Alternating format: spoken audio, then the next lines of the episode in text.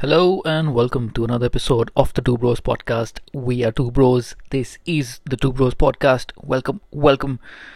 And this is in continuation of our Life at Sea uh, series. This is week number four, and we've made it. It's it's already been a month. I believe it was the 25th of September when I flew out. Uh, it's the 23rd today, so yeah, pretty much uh, almost a month. But what a month it's been, man! I can't even. Uh, it doesn't even feel like it's been a month because time has just flown by.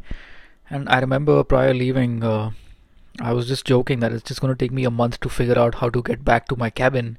It's kind of been like that because I'm still figuring out a lot of things because this ship is just that different, uh, as I've highlighted before.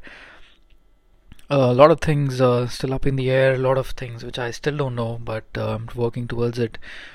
And I was just uh, speaking to one of my friends today, and it's I just told him that uh, it's like I know things, but it's it's a little irrelevant to this trip because the things which are being done here are are done a bit differently. So even simple things like checklists and stuff and something basic, it's it's just different here. Everything is different. So I feel like my expertise a little uh, needs to be recalibrated to be in this uh, in this case, you know.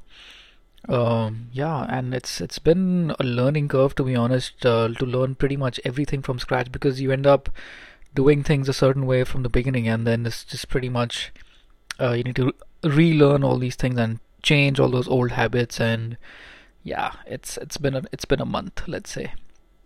So yeah, uh, there we have it. And as of now, we are positioned somewhere between the cities of Tunisia to our south, to the country of Tunisia, I should say, and the island of Sicily to our uh, northeast. Uh, we are in the Mediterranean heading towards Suez Canal, and this week we went past. Uh, we uh, visited the ports of Algeciras in Spain and then uh, Tangier in Morocco, just across Gibraltar, not that far, very short uh, distance. And so it was a different thing because when we left Tangier, we were told that we need to be in the Suez Canal on the 25th night so that we can transit on the morning of the 26th and then we were just gunning it. We were 72 RPM, going at 20 knots, uh, 85% load on the main engines uh, because we're heavily, heavily loaded. And with this this ship, the term heavily loaded is not uh, taken lightly because this ship uh, maximum uh, dead weight is about 200,000 tons. So it's not it's not easy to get uh, all that momentum going. But luckily, we had an email the next day which said, "Okay, you can slow down." You have another day. You have to be in Suez now on the 26th uh, by 2300 hours. So we did slow down a bit. We came down to a reasonable uh, RPM came down to 15.9 knots and then we're now we're just cruising. It's nice and easy. And uh, this week we started with some uh, major repairs. Uh, turns out on this ship they had uh, a bit of an issue with the generators. Now one of the issues that they had was the cooling water used to leak from the uh, one of these uh, exhaust valve seats because it was a poor quality o-ring or a poor design as such. This water used to go inside the units and it was uh, if if a unit has been standing still for a very long time the water would accumulate on top of the pistons and if you don't end up uh, blowing through the engine or um, turning the engine before starting it and you start it just like that it just sort of smashes everything and the damage is catastrophic uh, think about it. I mean, your aluminum pistons are going to get smashed in no time. The it's it can even be worse. Your you can even end up bending your crank pin and your crankshaft or at some point, and maybe ruin your bearings. Your con rod can bend. It's connecting rod uh, that is. So yeah, the damage is catastrophic. And now what they've been doing is they've they're doing uh, the replacements of these cylinder heads in batches. Like one ship would dismantle their cylinder heads. They would buy a fresh batch for them and the once they land uh, ashore they will be uh, overhauled by the workshop and they'll be reconditioned and sent back to another ship who will remove their cylinder heads and then back and forth one by one. So we have three generators here three diesel generators. One of them has already had this change in the the cylinder heads.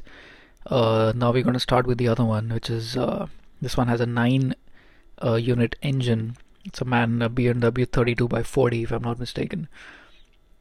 But uh, yeah it's it's a task. It's a very uh, painful task. It's it's a bit i mean design flaws i mean come on.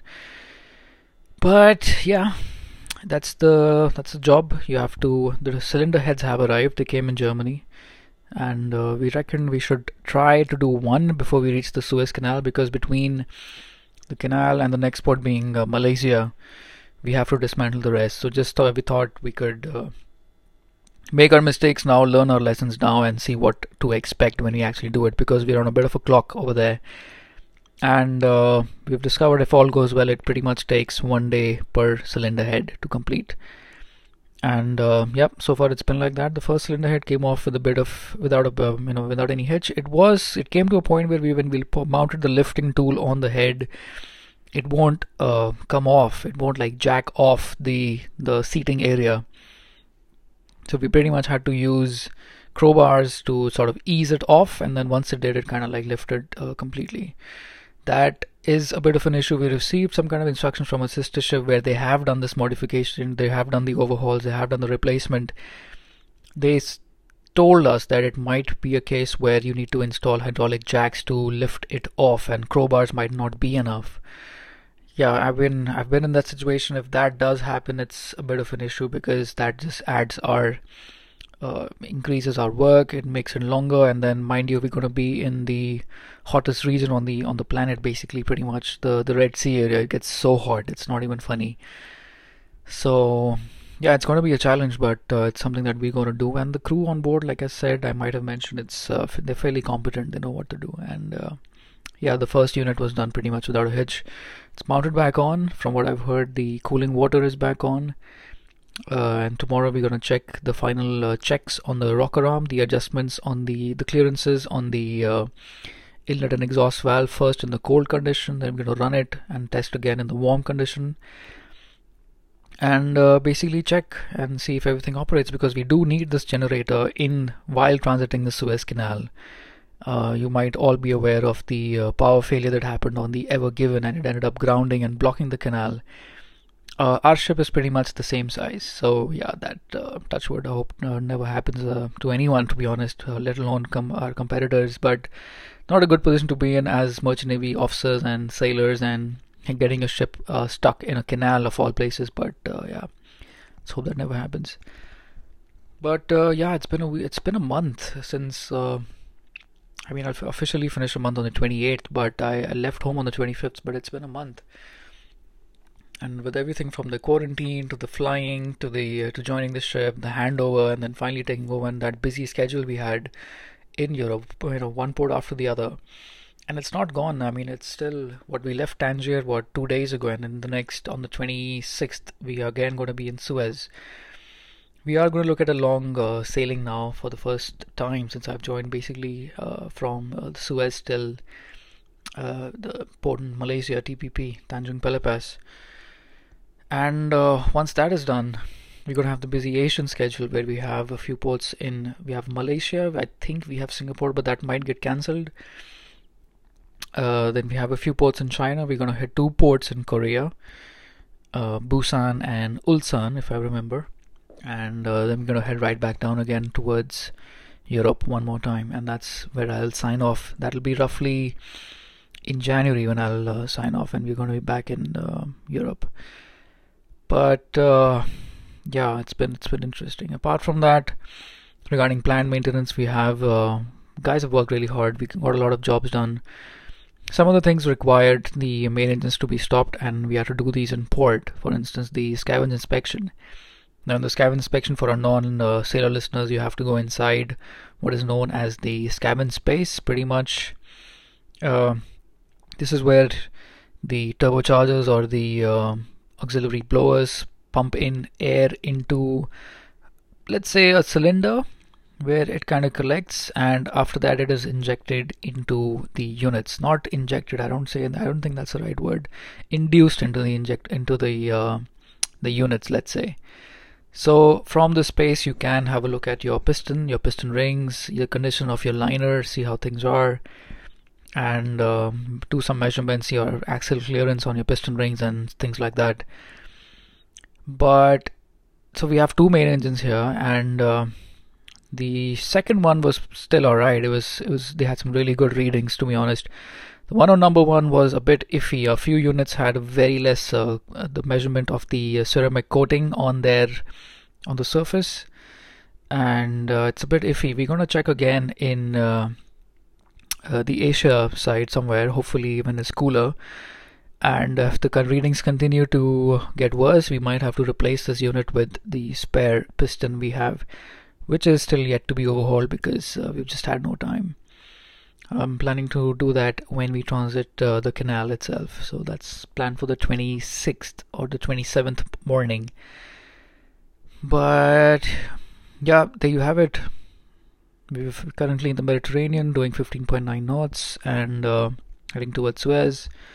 It's been a month. It's been interesting. We had a few meetings. We had a few uh, uh, social events. And now the weekend is upon us. It's uh, week number four Next week looks to be a little uh, easy. It's going to be a bunch of month end reports, month end stuff, month end inventories, and closing out of uh, planned maintenance jobs. And uh, then we start again next month. We have an additional fourth engineer who's joining, who's going to have, I'm guessing he's first time on this class of ships, or he's a first time as a fourth engineer. He's going to have a long uh, handover, and it's going to be really interesting. He's another another Indian, so the number of Indians in the engine rooms is increasing just a little bit, and uh, yeah, I reckon it, just makes it a little bit uh, better. Dare I say, a little bit better, a little bit nicer to have your countrymen around. A little bit, not too many. not an not an advocate of having too many of uh, one nationality on board because then it becomes a whole thing. But uh, yeah, nice to have another Indian on board, and uh, let's see how it goes with him. Ready then. Till then uh, stay tuned. And if you like the series do leave a comment. It's always nice. What can really help us is if you can uh, give us a rating or a comment on your podcast platform of choice. Tell us what you like. Tell us what you don't like. Tell us what you want us to talk about. If there are things about if you have questions about life at sea i mean i may have not touched on certain things because i feel uh, i might feel they, may, they might be obvious. So i don't touch upon these things. But uh, if you do want to know give me a give me a give me a shout out i'll uh, try to address that in the next episode as always, uh, those who know me personally can text me on my number or on Instagram. And uh, otherwise, you can visit our website, the sorry, wordpress.com, and uh, leave us a comment and tell us what you think. Till then, stay tuned and see you next week. Bye.